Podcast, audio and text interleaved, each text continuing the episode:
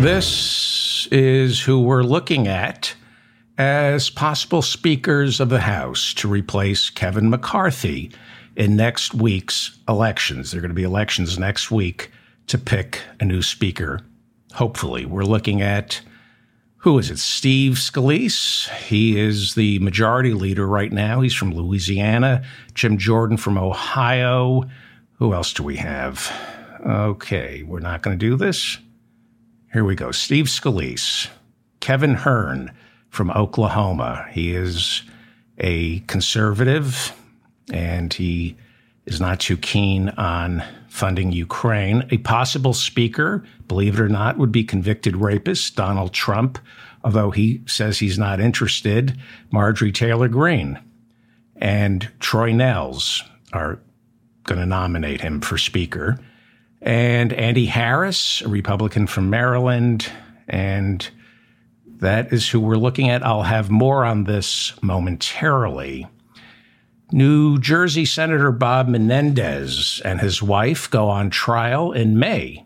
May 6, I believe. They've been indicted on charges of accepting bribes from the Egyptian government, as well as three New Jersey businessmen. New reports out this morning that back in 2018, the senator's wife Nadine struck and killed a pedestrian while she was speeding through the streets of Bogota, New Jersey. And it's pronounced Bogota, not Bogota. That I know. I'm from New Jersey. New video released shows the senator's wife sitting in her car for seven minutes doing absolutely nothing while the pedestrian she hit bled to death. On video, you can see the police eventually arrive on the scene and fail to administer a drug or alcohol test. They call her a friend of ours and immediately determine she was not at fault.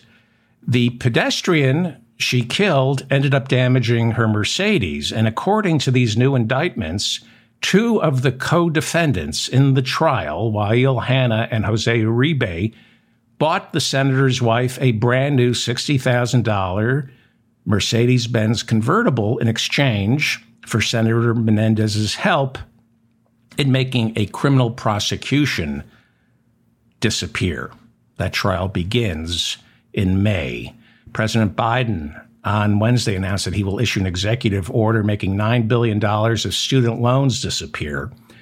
Three months ago, the Supreme Court ruled that Biden's previous executive order, which forgave hundreds of millions of dollars in student loans, was unconstitutional because it would make people happy. During a White House announcement on Wednesday, President Biden outlined a series of administrative maneuvers he's implemented in the past two years that help millions of Americans pay off their loans and or lower what they owe. A lot of this has been done under the radar, but President Biden has succeeded. He's been trying his best to forgive as much as he can when it comes to student loans. With migrants coming over the border and then being shipped by Texas Governor Greg Abbott to sanctuary cities in places like New York and California, President Biden responded to what is becoming more of a political problem than an actual problem. He issued an executive order on Wednesday waiving 26 federal laws that will now make it easier to construct a worthless wall that will not keep migrants out of southern Texas. This is just a waste of money and a waste of energy. This fails to address the systemic problems causing migrants to flee their Central American countries, and it caters to the myth that these migrants are a problem as opposed to a gift that keeps our economy as well as our social safety net solvent. They should be welcomed into this country, not kept out. This is the mop up for October 5th, 2023. I'm David Feldman. Please like this video so that I remain in your feed. And if you can, subscribe to this channel. Louisiana Congressman Steve Scalise, he's second in command, or he was second in command under former Speaker Kevin McCarthy. Steve Scalise and Ohio Congressman, as well as Chairman of the House Judiciary Committee Jim Jordan, both announced on Wednesday that they are running for Speaker of the House. If you remember, Kevin McCarthy was voted out and said, I'm done. I am done. The election is scheduled for next week after the House takes seven days off following a contentious vote Tuesday night, making Kevin McCarthy the first speaker in American history to get voted out of office. Before forcing the vote on the speaker, Florida Congressman Matt Gaetz said his first choice to replace McCarthy would be Steve Scalise, second in command. Before becoming McCarthy's number two in the House leadership, Scalise served for eight years as the Republican whip. And then when McCarthy rose to become Speaker, Scalise was bumped up to Majority Leader. Jim Jordan, one of the founding members of the Freedom Caucus, has never held any leadership positions in the Republican caucus, but he's a contentious, argumentative scrapper, a former wrestling coach who likes to mix it up with Democrats, and behind the scenes has been leading the charge on the Biden impeachment by, chair, by chairing the House Judiciary Committee. Of the two, Scalise is the least camera craven. And when it comes to collecting votes for Speaker, I think that might suit him fine. I suspect Scalise has a distinct advantage over Jim Jordan because Scalise hasn't ruffled as many feathers with the Democrats the way Jordan has. And I have to believe that Jim Jordan has secretly pissed off members of the Republican caucus for too much showboating and alpha dogging. Uh, Scalise also survived a 2017 mass shooting.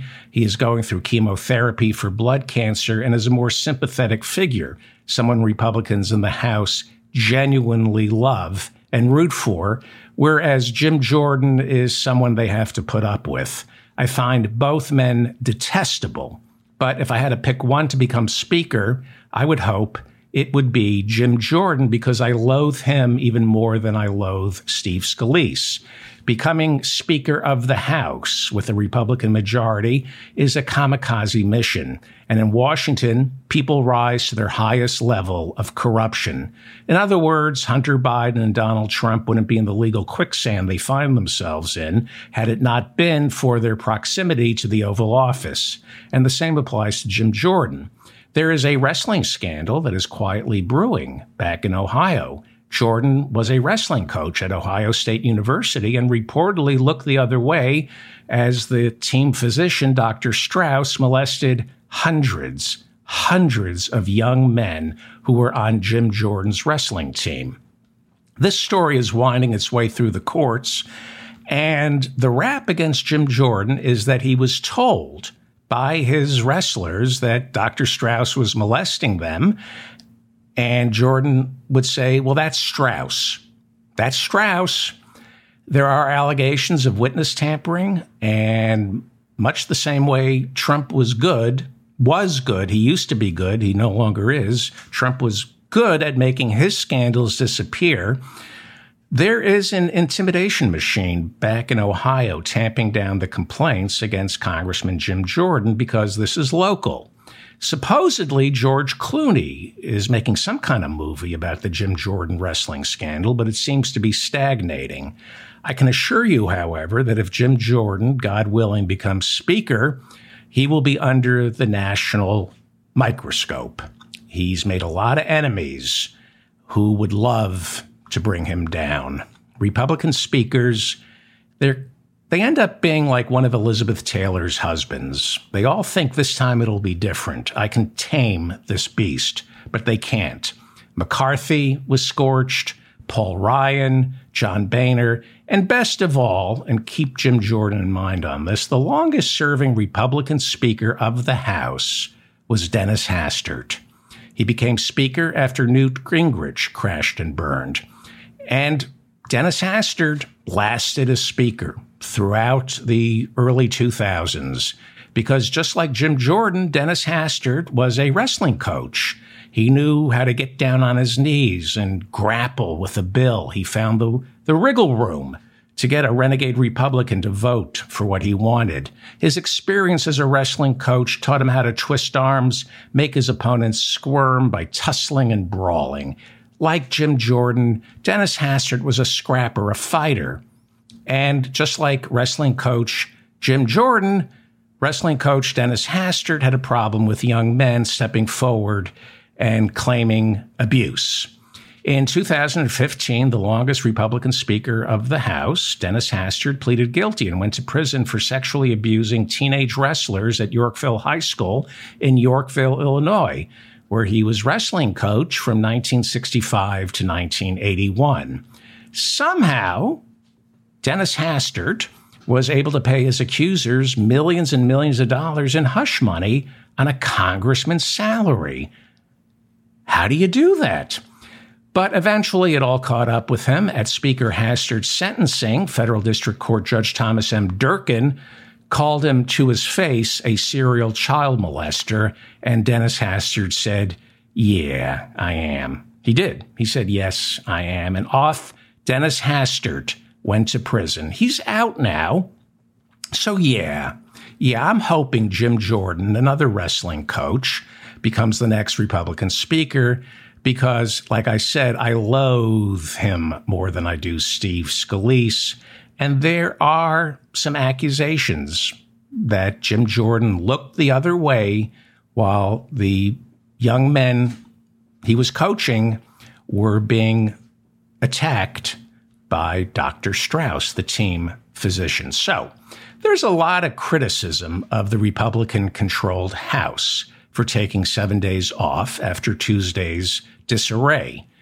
The House right now doesn't have a speaker and it hasn't passed a budget, and the continuing resolution passed on Saturday only gives both houses of Congress until November 17th until we face another government shutdown. There is no speaker right now.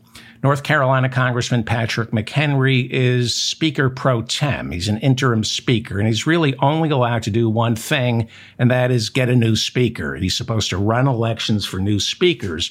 He, for a new speaker, he was handpicked by Kevin McCarthy as his successor for two reasons. McHenry was loyal to McCarthy, but mostly because he's ineffectual. He wears a bow tie because he's weak and indecisive. Anybody who wears a bow tie is weak and indecisive. McCarthy, when he put McHenry on his short list to replace him, wanted someone only as a placeholder so that after McCarthy lost the vote on vacating the chair, he could run again for Speaker without the guy who temporarily replaced him suddenly thinking he could do McCarthy's job. McCarthy didn't want someone to fill in for him and then dis- then decide, wait a second, I'm, I, I should run. But McCarthy, back in January, when he secretly picked McHenry, had no idea that after losing the vote to vacate the chair, he would also lose the appetite to deal with his fractious, ravenous Republican caucus. So McCarthy is just done. We think. You never know. We have a week to find out. You'll notice that McHenry has expressed no interest to run as an actual speaker. He is right now a caretaker who is not authorized to do anything. He can't push through the eight remaining budget appropriations bills or figure out the supplemental funding for Ukraine. What we have right now is another political crisis created by the Republicans. Now, this is important. Eight members of Congress brought the entire legislative branch to a halt. All it took was eight. The hateful eight, eight lunatics who want to cut government spending by 30%. The hateful eight, as I call them, who want to cut funding for Ukraine. Eight lunatics are so convinced they're on a righteous mission, they're willing to grind government to a halt. They actually think they have God on their side, or at least some of them do. Where are the hateful eight in the Democratic Party? Where are the eight lunatics in my party who are willing to throw themselves on the gears of the congressional machinery and demand student loan forgiveness, Medicare for all, universal daycare, free college tuition at public universities, public banking, passage of the PRO Act? I know I'm leaving something out, but you know, our founding fathers left us with a government that doesn't belong to the people. It only belongs to the people who want it more than the rest. You have to want it more than anybody else does. The reason, for example, there's a social safety net in Europe. If you look at what's going on in Europe, they have a parliamentary system where governments are constantly on the verge of collapsing. And coalitions have to be forged, and small minority parties are able to make demands or the government collapses. And I think sometimes that's a good thing. Now, government funding doesn't collapse. The, the, the, the, people who work for the government still get their paychecks in Europe, but the government collapses and they have to call new elections. So if we had a parliamentary system, the Freedom Caucus would be a party. They would not be Republicans. And in order for someone to emerge as speaker or in a parliamentary system, a, a prime minister, they would have to forge coalitions with separate parties and then govern accordingly, keep them happy. So it would be nice if we're not going to become a parliamentary system. This constitution is immutable. But we can have something resembling a parliamentary system if we had a caucus on the left inside the Democratic Party that was as strong and forceful as the Freedom Caucus, a caucus in the Democratic Party, and it only takes eight votes right now. All it takes is eight votes. A, a leftist caucus that is willing to act like a separate political party, same way the Freedom Caucus does, and threaten to shut down the legislative branch if they don't get what they want. Now, I don't support government shutdowns because that's cruel and it affects the two to three million people who work for the government, as well as the hundreds of millions of Americans who rely on our government. What I do support is a three party, a four party, a six party system where governments within the House of Representatives and the Senate occasionally collapse. And it's not really a national crisis. It's a political crisis. People still get paid. The government still functions. We just don't have a speaker or a Senate majority leader. We don't have committee chairmen quite yet until we form a, uh, a leadership in the House and the Senate.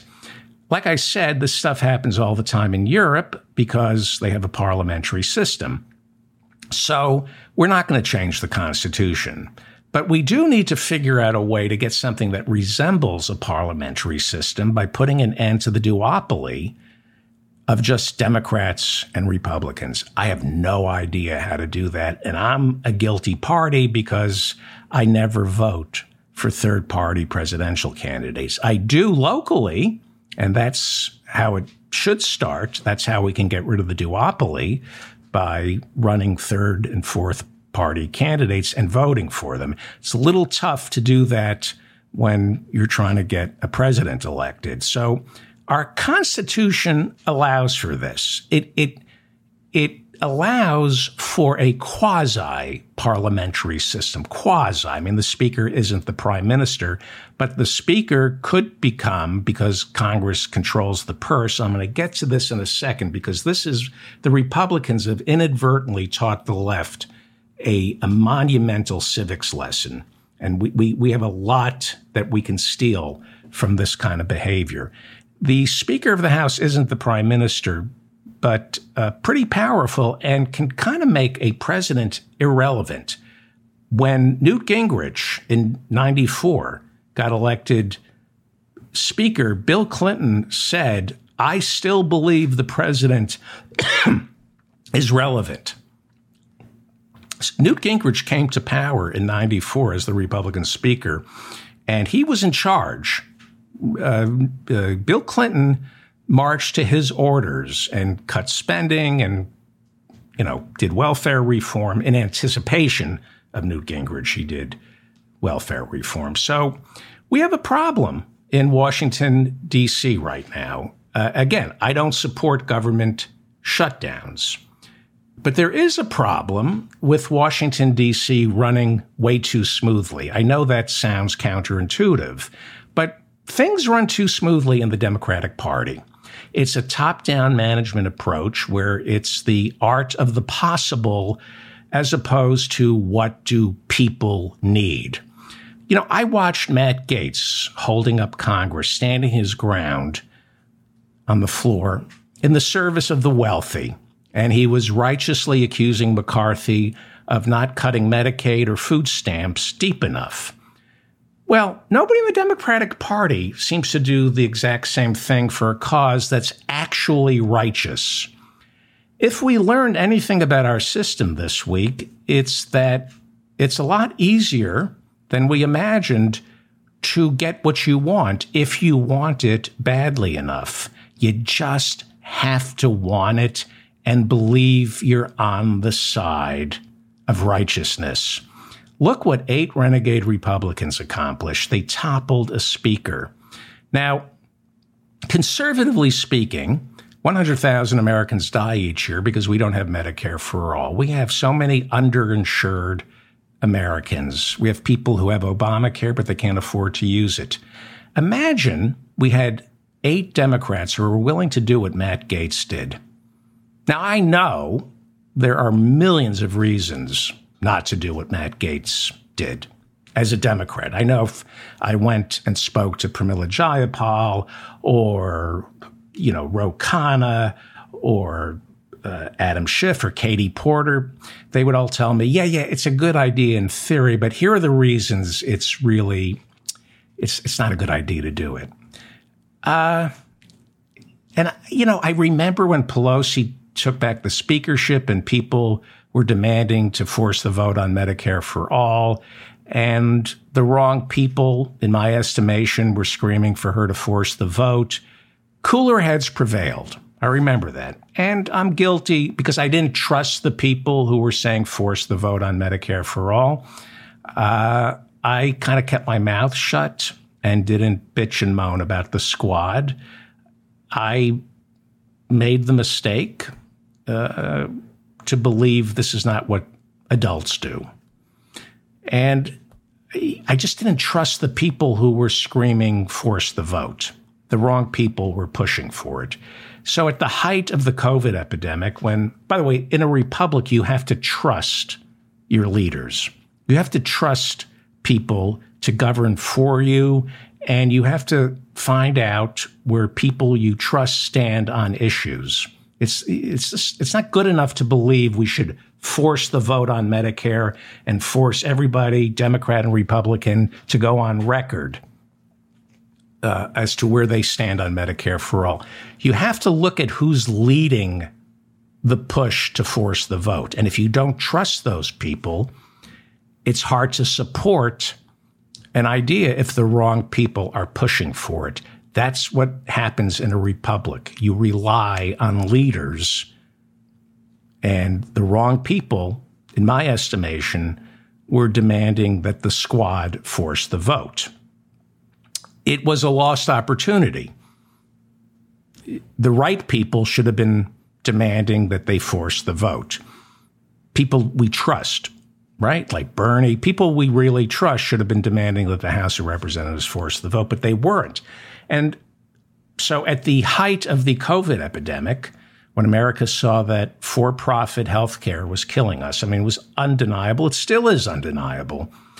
Uh, there was an opportunity to force Nancy Pelosi to vote on Medicare for all and get Congress to go on record, but cooler heads prevailed. They said if you force the vote, it'll be defeated, and then you'll have to wait another 20 years to introduce Medicare for all. I think with the right people leading the push for Medicare for all. Look how many times the Republicans voted on getting rid of Obamacare. Like a hundred times, but they kept forcing the vote on getting rid of Obamacare. Why can't we get the Democrats to relentlessly introduce Medicare for all? Where are those Democrats? We were told now is not the time. You're being impulsive. Well, it's never the right time to do the righteous thing. That's what they told Dr. King. It's what they told President Johnson when he passed the Civil Rights Acts of 64 and 65, when he passed Medicare and Medicaid. It's too soon. It's too soon. You're being rash, impetuous. Slow it down. I can assure you, however, that if there were eight legitimate Democrats, people we trust, with a ringleader as impassioned as Matt Gaetz, fighting for Medicare for all, willing to topple the speaker, to grind Congress to a halt, the same way Matt Gaetz has done, a lot of us would go, hmm, maybe he's right or she's right. You know, uh, they're, they're not being adult. They're kind of childlike, but I think they're right. You know, the rap against the Republicans right now is they can't govern. And that may be true, but for a party that can't govern, they sure know how to get exactly what they want. Look at how, right now, and we should be learning from them, look how they're defunding the war in Ukraine. Now, I'm not going to do a value judgment on them because their motives are not pro peace, they're pro Putin. But look at what they're able to do when it comes to defunding a war. Look at what they're showing us.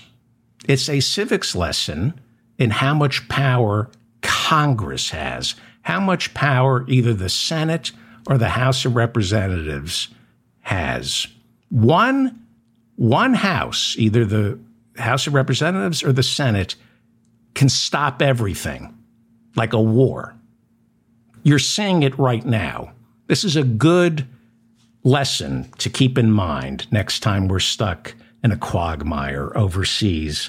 And the peaceniks go, yeah, the war is wrong, but what can we do? What can we do? Well, you do what the Republicans are doing right now. Nancy Pelosi, by the way, was Speaker back when George W. Bush was fighting his illegal war in Iraq.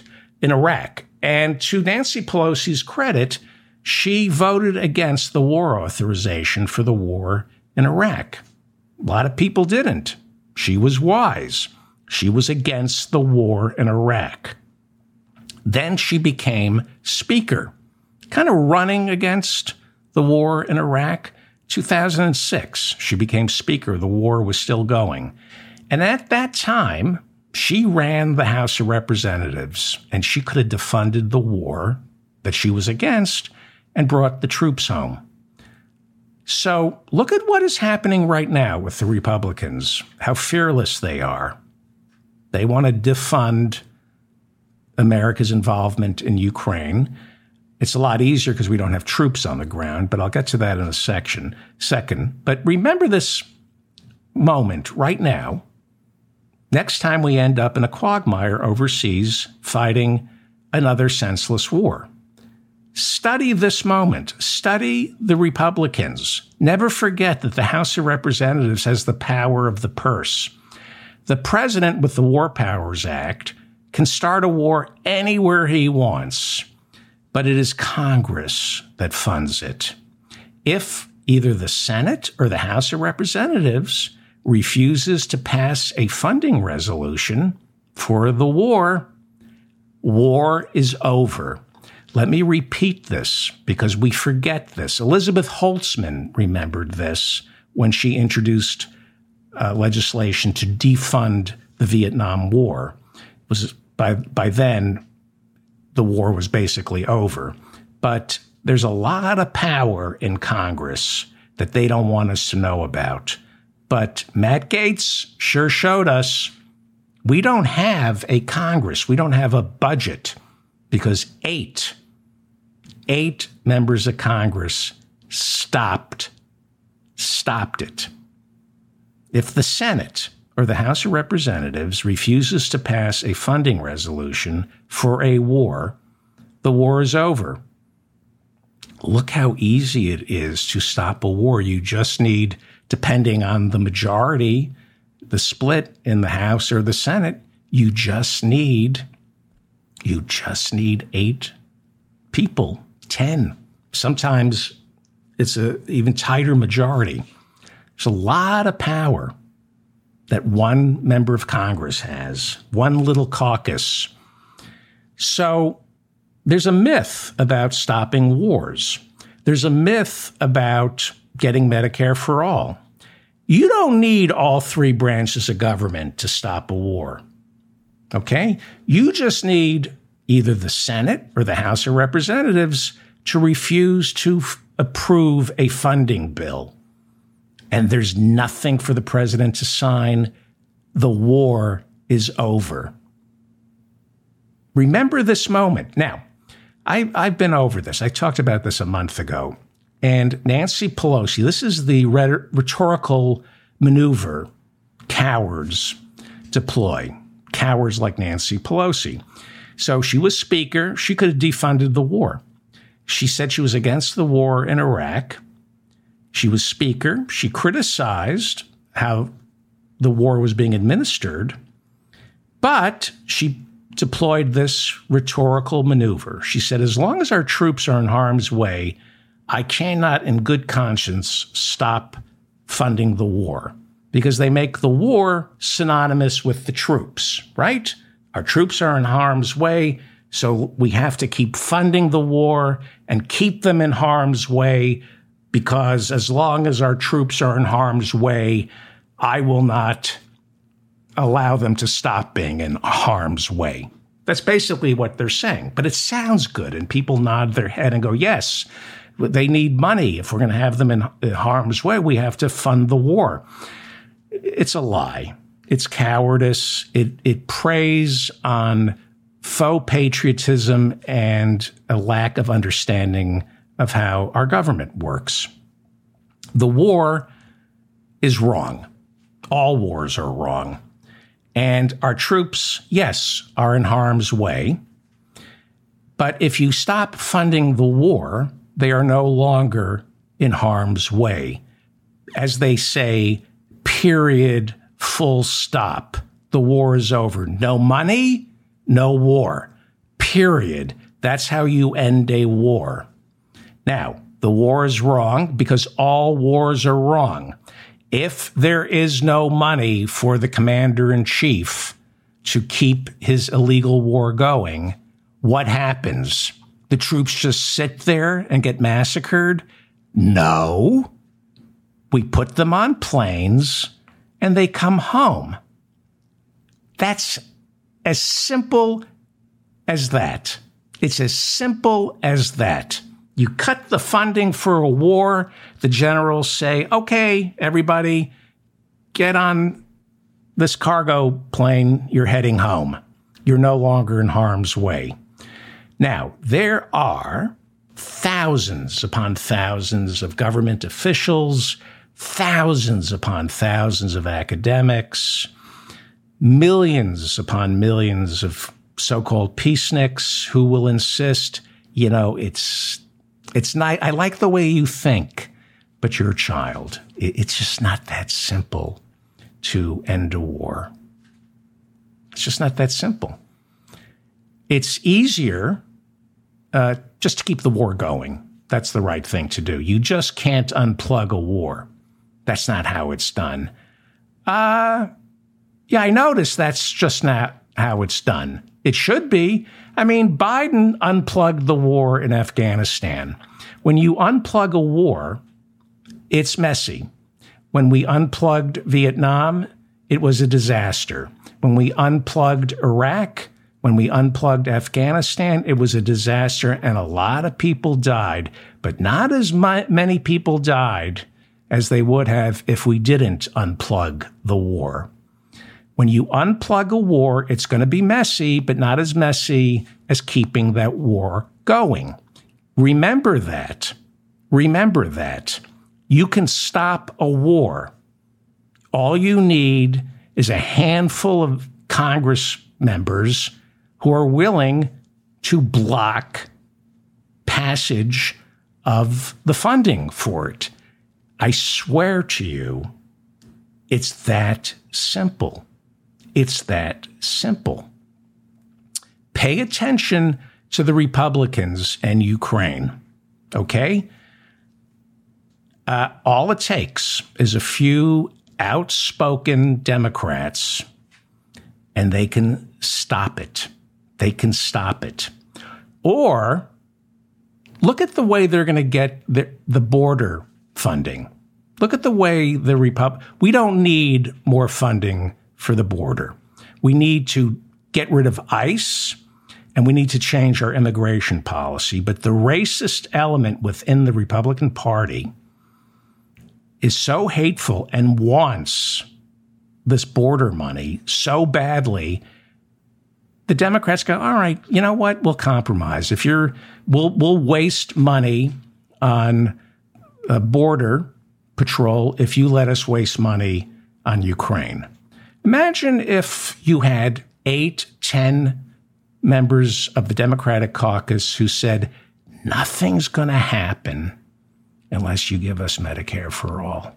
We are going to shut Congress down. What do you think would happen? I think it would be a lot harder than it would be uh, to pull the, the, the the crap that the Republicans are pulling because the ruling class is on the side of the Republicans. So the ruling class has the Republicans back. They wouldn't have the back of any Democrats who insisted on Medicare for all. But uh, that's why you need to elect members of Congress who have nothing to lose. When you have nothing to lose, you tell the truth. We have too many Democrats who went to Harvard, have their Ivy League educations and their nest egg, and they have too much to lose. I don't want to vote for somebody who has too much to lose. Meanwhile, President Biden wants Congress to pass their 2024 budget as soon as possible and then get a $24 billion supplemental for Ukraine, which is now entering its 19th month fighting its Russian invaders. This $24 billion supplemental seems to be the deal. He struck with Kevin McCarthy, but now that's been blown up by Matt Gaetz. That's one of the reasons Kevin McCarthy is no longer Speaker because he made a deal on Ukraine. And uh, the Republicans right now who are running for Speaker don't seem too keen on passing a bill to fund Ukraine. They're certainly not going to get elected Speaker running on funding Ukraine. In the Senate, it seems to be funding for Ukraine seems to be what the majority leader, uh, Democrat Chuck Schumer, and the Republican minority leader Mitch McConnell want.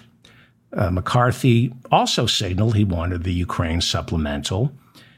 And uh, there is will, political will in the Senate on both sides of the aisle for Ukraine supplemental, but there doesn't seem to be the political will for that in the House, at least with Republicans. So, from what I understood, Schumer, Biden, McConnell, and McCarthy were planning on getting the 2024 budget passed as soon as possible, and then surprising the anti Ukraine Republican caucus uh, surprising them on getting new spending approved uh, for Ukraine. That would probably be tied, bundled in with more funding for the border. I think leadership in both houses and both parties thought they could get money to Ukraine if an equal amount of money was spent on border security. But now there's nobody in the House to negotiate with. Matt Gaetz is against funding Ukraine. Look what he did. Look what he got for himself, right? During a brief press conference on Wednesday, President Biden said this about getting money to Ukraine. There is another means by which we may be able to uh, find funding for that, but I'm not going to get into that now. He's not going to get into that right now. There is reportedly $4.5 billion worth of weapons Biden is still authorized to send to Ukraine, but anything past the 4.5 billion is subject to congressional approval. The Associated Press reports that the United States is handing over to Ukraine 1.1 million rounds of ammunition it seized from an Iranian boat that was funneling arms to Houthi rebels in Yemen who are fighting Saudi Arabia. Uh, the American Navy stopped the boat, took the ammunition, and now they're shipping it to Ukraine. You are now looking at Dmitry Shatsu, who is head of the Red Cross in Belarus. Belarus, if you remember, borders Ukraine and has served as a major Russian ally as well as puppet. It allows Putin to launch attacks into Ukraine from within Belarus. Belarus also helped negotiate an end to the Wagner Group's failed coup against Putin back in June. On Wednesday, the governing board of the International Federation of Red Cross and Red Crescent Societies ordered the Red Cross in Belarus to fire its leader, Dmitry Shatsu, for reportedly boasting that the Belarus Red Cross is assisting Russia in separating Ukrainian children from their parents and then transferring them out of the country. The Associated Press reports that the International Criminal Court, which we're not a member of, the International Criminal Court is looking into reports that at least 2,100 Ukrainian children from Russian occupied cities in eastern Ukraine have been transferred without their parents into Belarus. Dmitry Shatsu has also reportedly been spotted wearing Russian military fatigues in direct violation of the Red Cross's official mandate to remain neutral in war zones. Late Wednesday, 11 anti war protesters from Code Pink occupied the Washington, D.C. offices of Senator Bernie Sanders, insisting that he oppose funding more weapons for Ukraine, and they demanded that he call for diplomacy. Earlier in the week, Senator Bernie Sanders clarified his position on Ukraine in a letter to his constituents telling them, quote, the U.S. should support a just peace in Ukraine based on the principles of territorial integrity, sovereignty, and international law. Like I said earlier, we live in a republic. We have to rely on people we trust, right? I trust Bernie. I trust Bernie Sanders with my life. I think he's a miracle of democracy. There are a couple of people who I trust Cori Bush, Katie Porter. Well, you know, there are a couple of politicians I trust, and I look to them for guidance. Bernie Sanders says the U.S. should support a just peace in Ukraine based on the principles of territorial integrity, sovereignty, and international law. I have some mixed feelings about Ukraine that I've expressed. I don't know completely what the truth is. Uh, I believe in diplomacy. I don't think war works, but I trust Bernie Sanders. I think Bernie Sanders knows a lot more than I do. And his position is the U.S. should support a just peace in Ukraine based on the principles of territorial integrity, sovereignty, and international law. I know that Vivek Ramaswamy, who's a fraud, says the way to get peace in Ukraine is by giving the occupied territories to Russia. So if that's what Vivek Ramaswamy wants to do, uh, it makes me suspicious. That's how a republic works. You have to find leaders you trust. You can question them, but you rely on them for guidance when it comes to making value judgments. In the next week, as Republicans run for Speaker and make their backroom deals to marshal votes, funding for Ukraine will be on the table. The further right you get in the Republican Party, the less likely you are to see support for Ukraine. And if you go even further right, you start seeing support for Vladimir Putin. There are people on the far, far right who support Vladimir Putin, who are rooting for Vladimir Putin, rooting against Ukraine, rooting against Zelensky.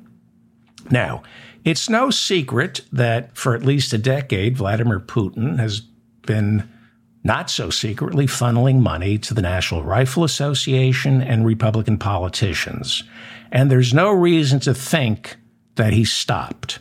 In fact, when he invaded Ukraine, he probably kicked it up a notch. In America, it is against the law to accept donations. Uh, if you're a politician, you're not allowed to accept donations from foreign governments. But the same way America's CIA interferes with foreign elections, Putin continues to fly below the radar, secreting money to operatives in America, special agents, and straw donors, who are then able to channel mo- money directly to the candidates or through unregulated super PACs. Read the Mueller report. There are Republican politicians financially beholden to Putin. And because Putin's an ex KGB agent, we also know there are Republican politicians whose reputations are beholden to Putin. Manila envelopes containing compromat have been dropped on their desks, and these Republican politicians know, without even being told, what they need to do and how to vote. Now, I just talked about Dennis Hastert, right? Politicians have secrets. Matt Gaetz has secrets, and they're starting to come out about 17 year old girls and ethics investigations. Donald Trump has secrets. Like I said, the KGB calls it compromat, compromising photographs, compromat. You can get a politician to pretty much do anything for free if you hand them a manila envelope containing photographs and then threaten to hand the same manila envelope over to a news organization or a spouse, right? So that's one way Putin, those are two ways Putin gets Republican politicians to get in line. Then there are the unwitting stooges who have no idea they're being played by Russian operatives. I present, Your Honor, Rudy Giuliani. This is from 2020 while Donald Trump was still president. Okay? This is from the New York Times, 2020. I believe this was October 15th. And this information came out of Donald Trump's intelligence agencies, not Obama's. This came out of Donald Trump's intelligence agency. Headline Trump said to be warned that Giuliani was conveying Russian disinformation. President Trump shrugged off the warning from his intelligence agencies, officials said. Okay? Again, this isn't Crossfire Hurricane. This is, which that was the FBI investigation in 2016 that the Obama administration agreed to launch, looking into Russian influence in the Donald Trump campaign. This is October 15th, 2020, right? This is Donald Trump was president. Headline uh, from the New York Times The intelligence agencies warned the White House late last year, that would be 2019, that Russian intelligence officers were using President Trump's personal lawyer, Rudy W. Giuliani, as a conduit for disinformation aimed at undermining Joseph Biden Jr.'s presidential run, according to four current and former American officials. Okay, more from the New York Times. The agencies imparted the warning months before disclosing publicly in August that Moscow was trying to interfere in the election by taking aim at Mr. Biden's campaign, the officials said. Mr. Trump and Mr. Giuliani have promoted unsubstantiated claims about Mr. Biden that have aligned with Russian disinformation efforts. And Mr. Giuliani has met with the Ukrainian lawmaker whom American officials believe is a Russian agent. Okay? This is not just the New York Times. I'll get to that in a second. Here we go. Robert C. O'Brien, the National Security Advisor, that would be Robert C. O'Brien, who was appointed by Donald Trump, okay? Robert C. O'Brien, the National Security Advisor, presented the warning about Mr. Giuliani to Mr. Trump in December. Two former officials gave conflicting accounts about its nature. One said the report was presented to Mr. Trump as unverified and vague, but another said the intelligence agencies had developed solid and credible information that Mr. Giuliani was being, quote unquote, worked over by Russian operatives. So we're not talking about money or compromise. We're talking about Russian operatives seeing Rudy Giuliani and going, oh, a useful idiot a stooge. We don't have to give him money. We can just manipulate him. from the Washington Post, October 15th, 2020. White House was, again, this isn't the Obama administration. This is when Trump was president. White House was warned Giuliani was target of Russian intelligence operation to feed misinformation to Trump. Okay, more from the Washington Post.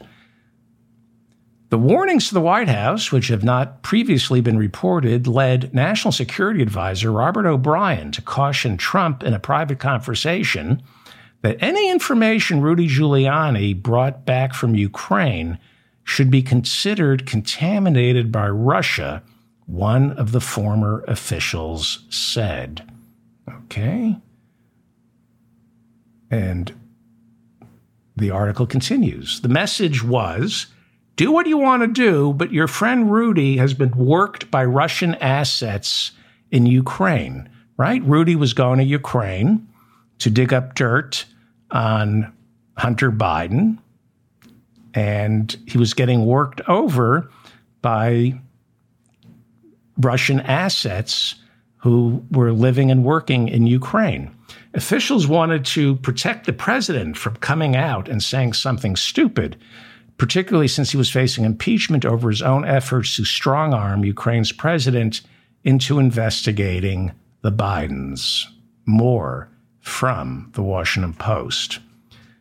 But O'Brien emerged from the meeting. This is O'Brien would be the national security advisor appointed by Donald Trump. O'Brien emerged from the meeting uncertain whether he had gotten through to the president. Trump had, quote unquote, shrugged his shoulders at O'Brien's warning, the former official said, and dismissed concern about Rudy's activities by saying, That's Rudy. That's Rudy. Like Jim Jordan said about Dr. Strauss molesting the wrestlers. That's Strauss. That's Rudy. Right? Very forgiving. That's Rudy. That would be like a good sitcom. That's Rudy. That's Rudy. Well, Rudy Giuliani owes at least $3 million in unpaid legal fees. So imagine, if you will, the idiot lawyer who filed this case on behalf of Rudy Giuliani on Wednesday. Now, Hunter Biden is suing Rudy Giuliani because Rudy in 2020 got his hands on Hunter's laptop and violated the Digital, Digital Privacy Act by leaking the contents of that laptop to the New York Post. And so Rudy's being sued for that. So Rudy is countersuing the Biden family. Rudy is suing the President of the United States for defamation, claiming Joe Biden defamed Rudy's reputation during the 2020 presidential debates when Biden, then candidate Biden, referred to Rudy Giuliani as a Russian pawn. Now, where did Biden get that information, do you think?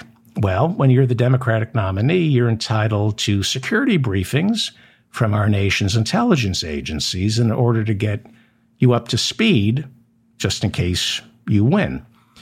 So he knew that Rudy was a pawn. And here's the point uh, I'm amazed that a lawyer, one of the lawyers is in New Hampshire, and I saw a picture of him, and he looks just as bedraggled as Rudy does. Uh, you know you're not going to get paid, and it's not like it's a resume builder. Here's the point, okay? Rudy doesn't like being called a Russian pawn because he doesn't know that he's a Russian pawn that's why he's a Russian pawn. If you if you realize you're a Russian pawn, then you're no longer a Russian pawn. So of course he's going to sue for defamation. He's a pawn. He was identified as a useful idiot, a stooge, too stupid to know he was being manipulated by his Russian handlers. Of course he's going to sue for defamation a Russian pawn has no idea that he's a Russian pawn. But everyone else knows, Rudy, that you're a Russian pawn. A stooge. Everyone knows it. It's as plain as the hair dye dripping down the side of your face. That's Rudy. I like scotch. Yes, you do. Big article in the New York Times. You should read it about Rudy's legendary alcoholism. Rudy, uh, your thoughts about your alcoholism? Well, here's an interview we found two years ago where Rudy was asked about his drinking problem. So you do not believe that you have a drinking problem? I know. I don't know to believe it. I know I'm not.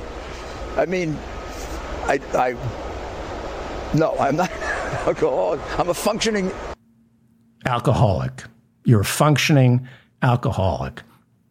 Actually, you're not functioning. You're just an alcoholic, which is precisely why you were identified by Russian intelligence, as well as Donald Trump, as an asset.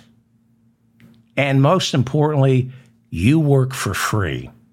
You're really valuable and cost effective. That's the great thing about people like Rudy. They don't know they're Russian assets. They don't know. They don't know they're being used by Putin. They don't know they're being used by Donald Trump. Rudy thinks there's a pot of gold at the end of this rainbow of lies.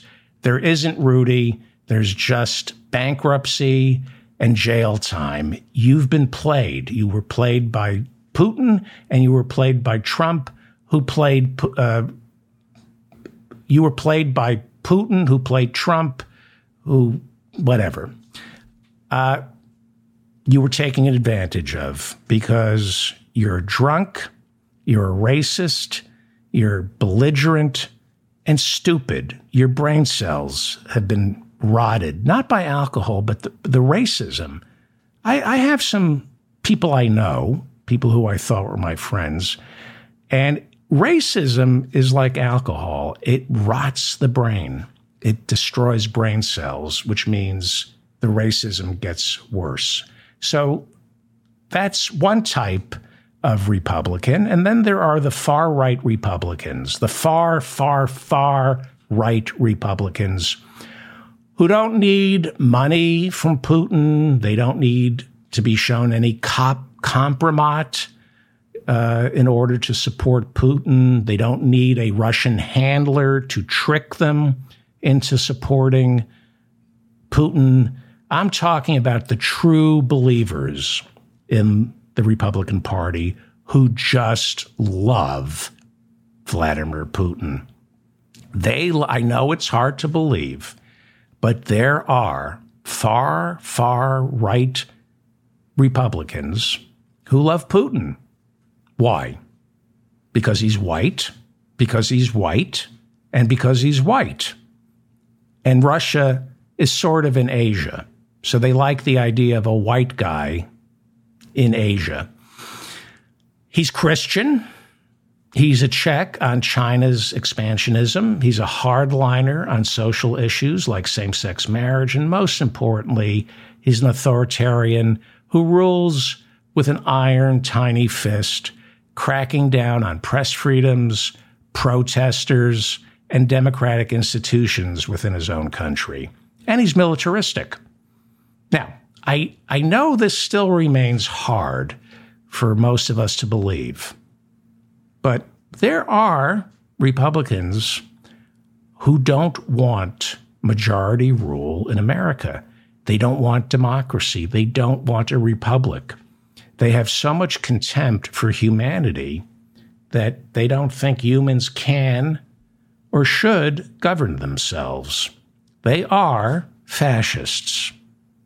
They are fascists. And this is not something new in America. The fascist strain has been with us since the late 20s. It's hard to accept because they disguise their intentions. And by the time you realize what you're up against, it's often too late. Trump, for example, is a fascist. His bone chilling behavior this week, holding press conferences right in front of the courtroom doors where his civil trial for fraud was going on, this is not normal. It's unacceptable. I've never seen anything like this before. It's beyond intimidation. This is a, a level of threat that you wouldn't even see from John Gotti. I've never seen anything like this. And I have, I was talking to my sister. I've always hated Donald Trump, but watching him doing these uh, little mini press conferences outside the courtroom doors, I have never hated him as much as I did when he was standing outside the courtroom doors, insisting that Mar a Lago was worth $2 billion and threatening. He is a rapist.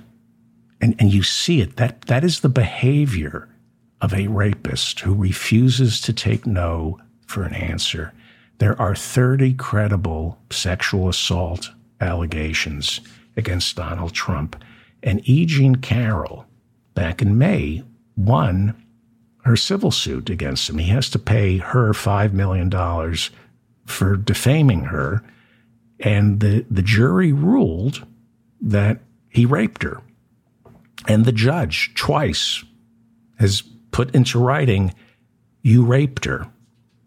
And he's got another trial the day that the Iowa caucuses are held in January of 2024. E. Jean Carroll is suing him again for defamation. It's a second lawsuit, which he's already lost. The judge has said, no, you raped her and then you defamed her again. So this trial is just to determine the damages. He's a rapist. Donald Trump is a rapist. Watch the way he stands in front of the courtroom, refusing to take no for an answer, insisting that his properties are not overvalued. Who in their right mind would believe that Mar a Lago is worth a billion dollars or two billion dollars? He doesn't believe it. He signed the documents with the Palm Beach tax assessor saying that Mar a Lago is worth roughly $20 million.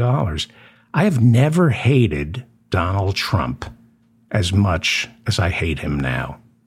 He is the worst human being. He, I knew this when I was growing up because he, he evicted so many people. He is completely out of control. And I am stunned that he's not behind bars right now, the same way Sam Bankman Fried, the cryptocurrency charlatan, is behind bars for violating gag orders, witness tampering. If you don't behave, if you're if you're facing a criminal trial, four criminal trials, and you're behaving the way Donald Trump is, there's no way, there's no way a judge isn't going to put you behind bars. He belongs in jail now. Now. You know, he was booked in Fulton County Jail, right? We're told everybody in Georgia is entitled to a speedy trial. Well, all the guys in Fulton County Jail, a couple thousand people living in Fulton County Jail, half of them, according to the ACLU, have not had a trial yet or been charged or indicted. They're just being held in the jail with no habeas corpus. They lock up, and the other half are awaiting trial, but they're deemed dangers to the community, so they're locked up before they're found guilty. That's how we do things here in America. You're innocent till proven guilty. But when you're awaiting trial, if you can't behave, we lock you up. Anybody else, if they did what Donald Trump did, anybody else would be locked up for this kind of behavior. I've never seen anything like this before. A defendant standing in earshot of the presiding judge, as well as the chief law enforcement officer of the state of New York, Letitia James. He's just not trash talking them, but He's threatening them before a bank of microphones. Where is the pushback from the fourth estate? Where is the, the press? It, it reminded me of 2016, where they were just putting microphones in front of him and letting him speak. Where are the members of the media standing there challenging his every statement? Instead, just like back in 2016, this week, they let him spew his lies about the value of Mar a Lago, calling the judge uh, a, a, Democrat, uh, a, a, criminal, called him a criminal who should be disbarred. He calls Letitia James a, a monster, spewing lies about the value of his property. You know, there used to be reporters like Sam Donaldson who would just jump at an opportunity to stake Trump out and wait for him to speak so he could shout back at his lies. This looked like 2016 all over again. This lie, for example, that went completely unchecked. This happened on Wednesday. This trial is a total witch hunt, and I should be entitled to a jury like everybody else is entitled to a jury. I have no rights to have a jury. It's ridiculous. Thank you very much. Where's the media? Where is the reporter shouting out, Donald, this is what you agreed to?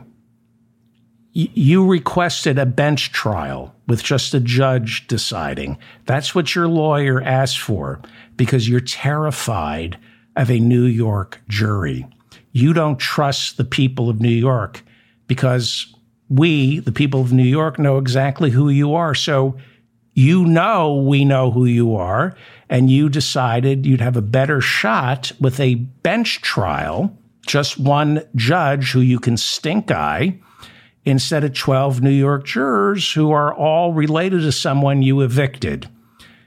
You're despised in New York City, Donald Trump. You know that because you used to live here in New York, and everyone in New York knows you. It's why you lost in 2016 to Hillary and Joe Biden in 2020. You lost New York City by a landslide because New York City, your hometown, we despise you. And you know that.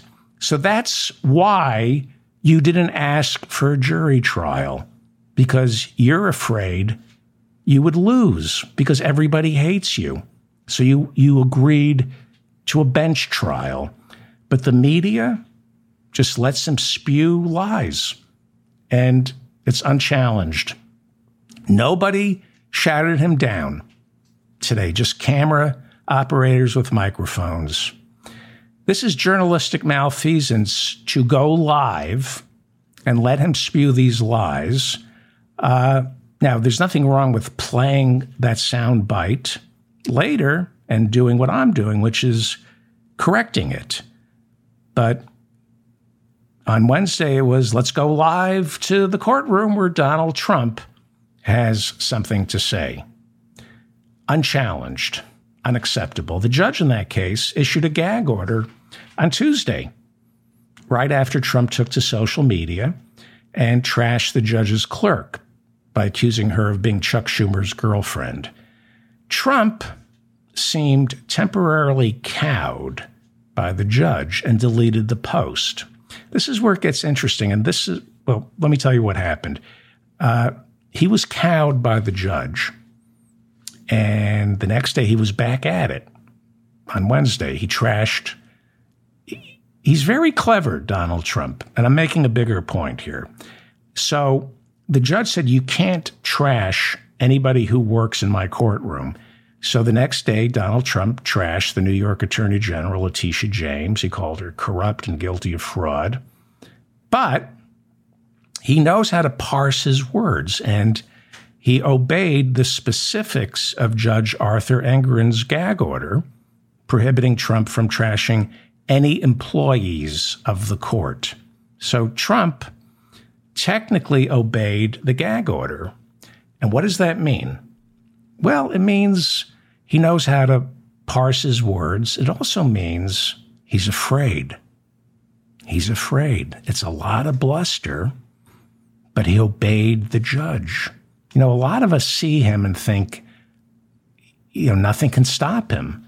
Yeah, something can stop him. Now, I'm sitting here in the safety of my bubble. I'm not law enforcement. So take what I'm about to say with whatever. This judge here is 75 years old, and he's a bit of a goofball. He likes to fool around. He thinks he's funny. Trump doesn't think he's funny. Very disgruntled. Trump on Wednesday was throwing his arms up in the air, it was like he was watching me do stand up. Uh, and this judge is 75, and he tries to present himself as a soft touch. And that's just the type of guy who's going to lock Trump up for violating a gag order. I don't know. Now, Trump left. He flew back to Florida. So he's not going to be showing up at this trial, but this trial is going on till December, and it's going to be death by thousands of cuts. The testimony is damnable. It just exposes Donald Trump as a fraud. Think about this for a second. Um, I have no money, but I can assure you what little money I have in my checking account. If somebody accused me of not having any money, I wouldn't be defending my honor, right? If you had a billion dollars, if you had a $100,000 and people were accusing you of having no money, would you take it personally? If you have the money, what do you care? In fact, if you have a lot of money, you want people to think you don't have any. They don't ask you for help and you don't want the government, you don't want to you don't want the tax assessor to come for you. Only a pretender would stand in front of a, a bank of microphones and insist Mar-a-Lago is worth a billion dollars. A fraud, which is what he's on trial for. Uh, it's a lot of bluster, and, you know, he's just begging to be locked up. He's a sociopath, and he's begging for discipline. You know, children beg to be get in the corner. There's there's order in the universe when a child when you say you misbehave, go stand in the corner, and the kid goes, "Oh, there's order in the universe." There's no order in Donald Trump's universe because nobody ever made him stand in the corner. I'm telling you, this guy needs one night in jail. One night in jail. Like I said, Sam Bankman Fried the cryptocurrency charlatan. He's behind bars right now during his trial for doing far less in terms of violating a gag order, for witness tampering. Donald Trump never spent one night in jail. Not one. Let him spend one night in jail and watch how he breaks. One night. One night in jail. Here, Donald, here's what one night is like. Now imagine 10 years in prison. Changes, changes a guy pushing 80, terrifies him, and he'll break. He really will. He will break. This is a guy who has never spent a night in jail. No one ever said to him, go stand in the corner. One of these judges, now, th- this is a civil lawsuit, so Donald Trump isn't facing prison. He's just facing more and more humiliation. One of these judges in the four criminal trials, and I think it's Tanya Chutkan in Washington, D.C., because the special counsel, Jack Smith, is asking for a gag order. The hearing, I believe, is either October 15th or October 16th. And there'll be other judges who are going to issue gag orders because he's out of control. And one of these judges is going to have to lock him up for at least a night. Now, again, I'm sitting in a bubble. I'm not law enforcement. I'm not a judge. Uh, You lock him up, does it make him a martyr? That's what people are afraid of. Well, I think he's already, Trump has already hit the martyrdom threshold in terms of polling. I don't think, I don't think he score any higher uh, as a martyr. There's no way other than down for Donald Trump. People have made up their minds on Trump. And seeing Donald Trump sitting in a jail cell, that'll make him look weak, especially to the people who vote for him because they think he's a strong man. How will his supporters act? That's what a lot of my friends say. You lock him up, how will his supporters act? Well, again, I'm not in law enforcement, so it's not me holding the line. So I want to be extra careful here because I'm thinking of the 140 Capitol Hill police officers who had to go to the hospital on January 6. So I don't mean to be glib here. How will his supporters react if he spends a night in jail? I think better we find out now while the FBI and the Justice Department answer to Joe Biden than two years from now where we might end up with a repeat of January 6. Again, I don't have to enforce the law, but it seems to me it's going to be a lot easier to lock Donald Trump up today than it will be tomorrow. If he continues to behave this way, with or without a gag order, he should be locked up for, the, for this intimidation. Put him behind bars for one night. He is the only person in American history, I believe, who has gotten away with this behavior while under four criminal indictments. And he's talking this way, threatening judges, prosecutors. With January 6 part of his record, nobody, nobody, no other mobster, politician, corporate shyster ever behaved this way. Nobody in front of a courtroom, nobody talked about judges or prosecutors this way. Nobody would dare do that. And if they did, they'd be put in jail. This is the most disgraceful behavior I've ever witnessed this week. And it's the behavior of a rapist. It is the behavior of a rapist. And he's making a mockery of our justice system. Lock him up right now. Like I said, it will be easier to deal with the ramifications of locking Trump up today than it will be tomorrow.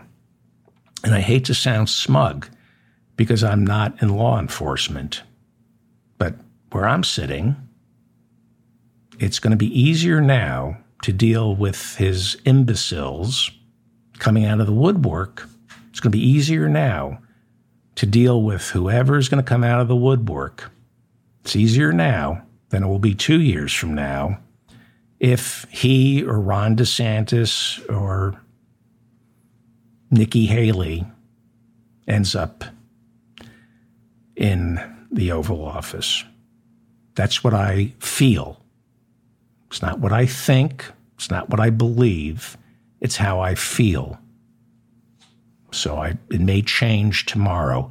But I really, I was talking to my sister today, and I really, I've never, I hated him on January 6th, but you really didn't see him behave on January 6th. You saw his supporters. This week in front of the courtroom, you saw how dangerous he is, and you think, why, why are we putting up with this? Why is he has no clothes? Why not? Why? Why the emperor has no clothes? Lock him up. Why are people so intimidated? Again, I'm not the judge. I'm not the attorney general. I'm not a uh, police officer. I just sit back and read and talk to people. So this is how I feel, not necessarily what I think. So, what does this have to do with Ukraine? What does this have to do with our dysfunctional Congress? everything. So, back to Putin. He didn't make Trump president, but he helped. Putin doesn't want Biden to pass this $24 billion Ukraine supplemental. Putin likes the fact that Congress has essentially shut down. I mean, we have like a, a mini government shutdown. People are getting paid, but at least Congress is shut down. Putin wants that because he can't stand the fact that America is meddling at Russia's border. There has been a proxy war going on between Russia and the United States, at least as far back as 2014 when Putin seized Crimea from the Ukrainians. Putin, as we all know, does not like the idea that America is trying to turn Ukraine westward by either bringing it into the European Union and making trade deals with the West instead of with Russia. He also doesn't like the idea of Ukraine joining NATO and then having a military threat right against his border. If Ukraine joined NATO, if it joined the EU, it would become, Ukraine would, would become the single largest country in Europe. Putin doesn't want Ukraine to become part of Europe because if it becomes part of the West, it has the potential to become the next Germany or France, an economic and or military powerhouse that would dwarf Russia. That's why he invaded Ukraine. And it's why he's been meddling in Western elections in order to install leaders and politicians who are either friendly to Russia or less inclined to intervene in Russia's border disputes. That is partly what this war is about. Ukraine is a proxy war between Russia and the West, and it started way before Putin invaded 18 months ago.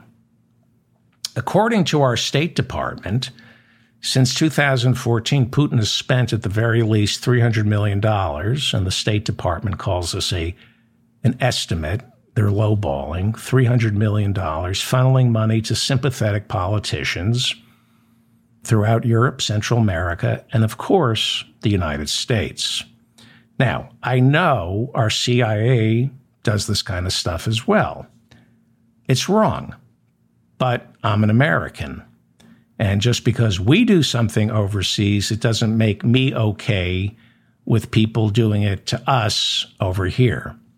I, I hate to break it to you, but uh, I'm rooting for my country. I'm an American. I like it here. I know we bomb innocent children overseas. It's wrong and it's got to stop. And the we should be punishing the politicians who order these bombings. But if someone bombs innocent children here in America, I'm not about to say, well, that it's about time. Lord knows we deserve it because we do it all the time overseas. I don't believe that. I don't believe we should be bombing innocent children overseas, and we don't deserve to be bombed here. I'm not going there. I know people I hear Americans who talk that way. Uh, we do bad things overseas, but that doesn't mean we deserve bad things to happen to us here. We need to stop doing bad things overseas. Now, there's no question that Vladimir Putin's money has found its way into the bank accounts and political war chests of Republican politicians. Read the Mueller report. And there's no question that money has influenced their positions on Russia vis a vis Ukraine. Again, it's not just money that influences these politicians. There are Putin funded propaganda machines who influence and dupe American pundits and podcasters into supporting Putin.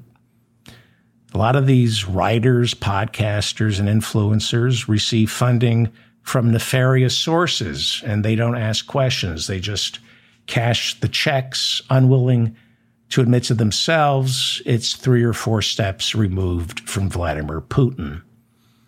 There are think tanks here in the United States, professors, websites churning out position papers, research, phony stats, misinformation that seems legitimate, and it all appeals to low information political tastemakers who are easily influenced, gullible, they lack critical thinking. The kind of political tastemakers who are looking for evidence that will back up what they already believe. Now, there are racists and bigots who are already predisposed to root for Putin. So they don't need anything more than phony statistics and fake research papers to bolster their argument when they speak out in favor of the Russian occupation of Ukraine. Uh, how anybody could defend Putin invading Ukraine, especially when the current head of the UN, a socialist, speaks out against it, uh, is beyond me. Uh, these are people I believe who are easily duped, or because of their bigotry and racism that they cloak in pacifism, they end up rooting for Putin. We've seen this before. Putin isn't the first. We see this with phony climate scientists that corporate stooges latch onto without admitting to the audience or themselves that it's all funded by Exxon. When you look at there, there's really no difference between Putin and Exxon, which is why Putin. Uh, well, anyway, uh, so the same applies to Russian influence peddling here in America, just like Exxon. A lot of people are parroting Russian talking points that they get from paid Russian influencers, and they parrot these talking points. They don't care whether or not it's coming from Putin, uh, because deep down, they're rooting for Putin. Now, we know, we know for a fact that Brexit in Great Britain, Trump here in America, Viktor Orban in Hungary, and Marine Le Pen in France all received some sort of financial support from Putin. These right wing politicians, these right wing referenda, they all got money from Putin. Why is that? Because Putin wants to destabilize the West by cultivating other authoritarians who are sympathetic to his cause. He wants to cultivate isolationists and author- authoritarians. He wants a dysfunctional West because that gives Putin the room to control his borders and keep America, Germany, and Great Britain from meddling in both Russia's economy and his government. And he kind of got that. He's got that in Congress right now. This is exactly what Vladimir Putin wants. I'm not saying he's sitting there pulling the strings, but this is exactly what Vladimir Putin wants. The office of Speaker of the House of the United States House of Representatives is hereby declared vacant. Putin wants total dysfunction in Washington, D.C. Again, I don't believe he's sitting there pulling strings. He can barely pull the strings in Ukraine or with the Wagner Group. He's busy losing. I just think he's a contributing factor to the dysfunctions that we see in America. He's one of the many oligarchs who benefits when Washington, D.C. is unable to function. When Washington can't get its act together, that means there's no congressional oversight of our banks, our fossil fuel industry, big pharma that's supposed to be negotiating prices with Medicare right now. And of course, nobody's monitoring the health insurance companies. All these forces make money when Congress is shut down, not keeping an eye on them. When there's a government shutdown, which is not inconceivable past November 17th. When the government shuts down, as it has in the past, 90% of Wall Street regulators are sent home. So there's a war being waged by the Republican Party against our government. It's no coincidence they found a willing financial partner in Vladimir Putin. He's just another multi billionaire who wants to destroy our nation's capital. That's all Vladimir Putin is. Just another guy with billions and billions of dollars who would whose life would be a lot easier if our government here in America didn't function. And then there's this guy, once again, Donald Trump, who also benefits from dysfunction in Washington, D.C. It is now becoming increasingly clear that Donald Trump left Speaker McCarthy dangling in the breeze on Tuesday, while Trump quietly sided with Matt Gaetz in burning down the House. It was a mini version of January 6, a perfectly legal parliamentary maneuver where far right Republicans blocked government from performing its constitutional functions. But it was legal. That's what Tuesday was. It was a mini January 6. It was kind of like the Green Bay sweep. It's far right Republicans who hate Washington grinding the wheels of government to a halt by any means necessary. This time around, much like the Green Bay sweep, perfectly legal. Find the loopholes in our Constitution and turn off the lights. Many of the same people who didn't want a continuing resolution or wanted to get rid of Kevin McCarthy are the same people who were not so secretly cheering on the January Sixers. And then after January 6, they voted not to certify the election for Donald Trump. One of those people who voted right after January 6 not to certify the election for Joe Biden was Kevin McCarthy. Karma, as they say, is an MFer. I'm David Feldman reminding you to stay strong and protect the weak. Thank you so much for listening to me and putting up with my nonsense.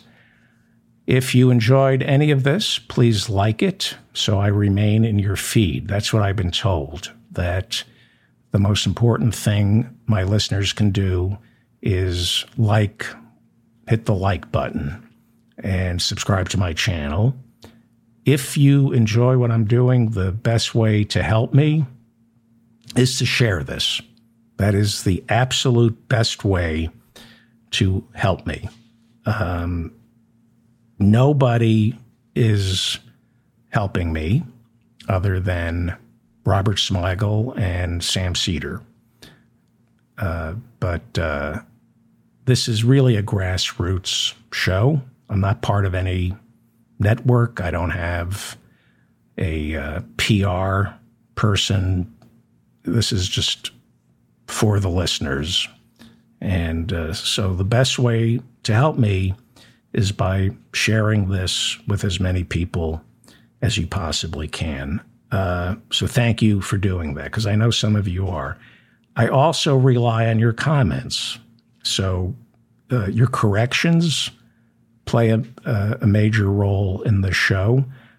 Some of the somebody got it somebody corrected me, but they were wrong. They said that Chip Roy served in the military, and uh, they sent me the wrong information.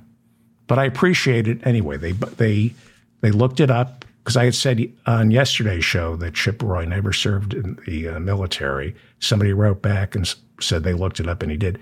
Chip Roy never served in the military. If you can find proof of that, I, I would love to see it. I enjoy being corrected. There's some stuff I'm talking about that is way out of my pay grade. Uh, problem is, nobody else talks about it. Uh, so I do as much research as I possibly can. I go to reliable sources. I talk to people I trust. If I made a mistake, let me know and I will issue a correction. So please comment on the show. I uh, the show gets better with your comments. Thank you to the moderators who keep the chat room civil. Did I cover everything? Oh, do I have? Hang on. Oh, my girlfriend's here. I just want to see if she's depressed or not. Hi, honey. The, the, the show's over. Yay.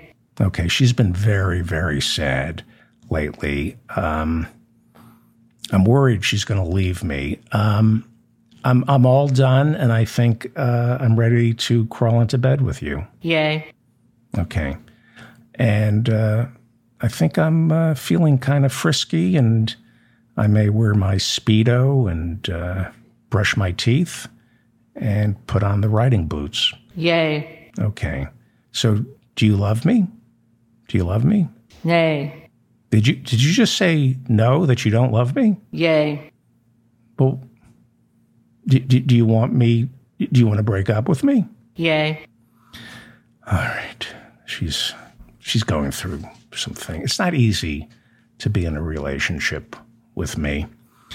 All right, honey, I'm gonna just figure that you're not in a good mood and that you really don't mean what you're saying.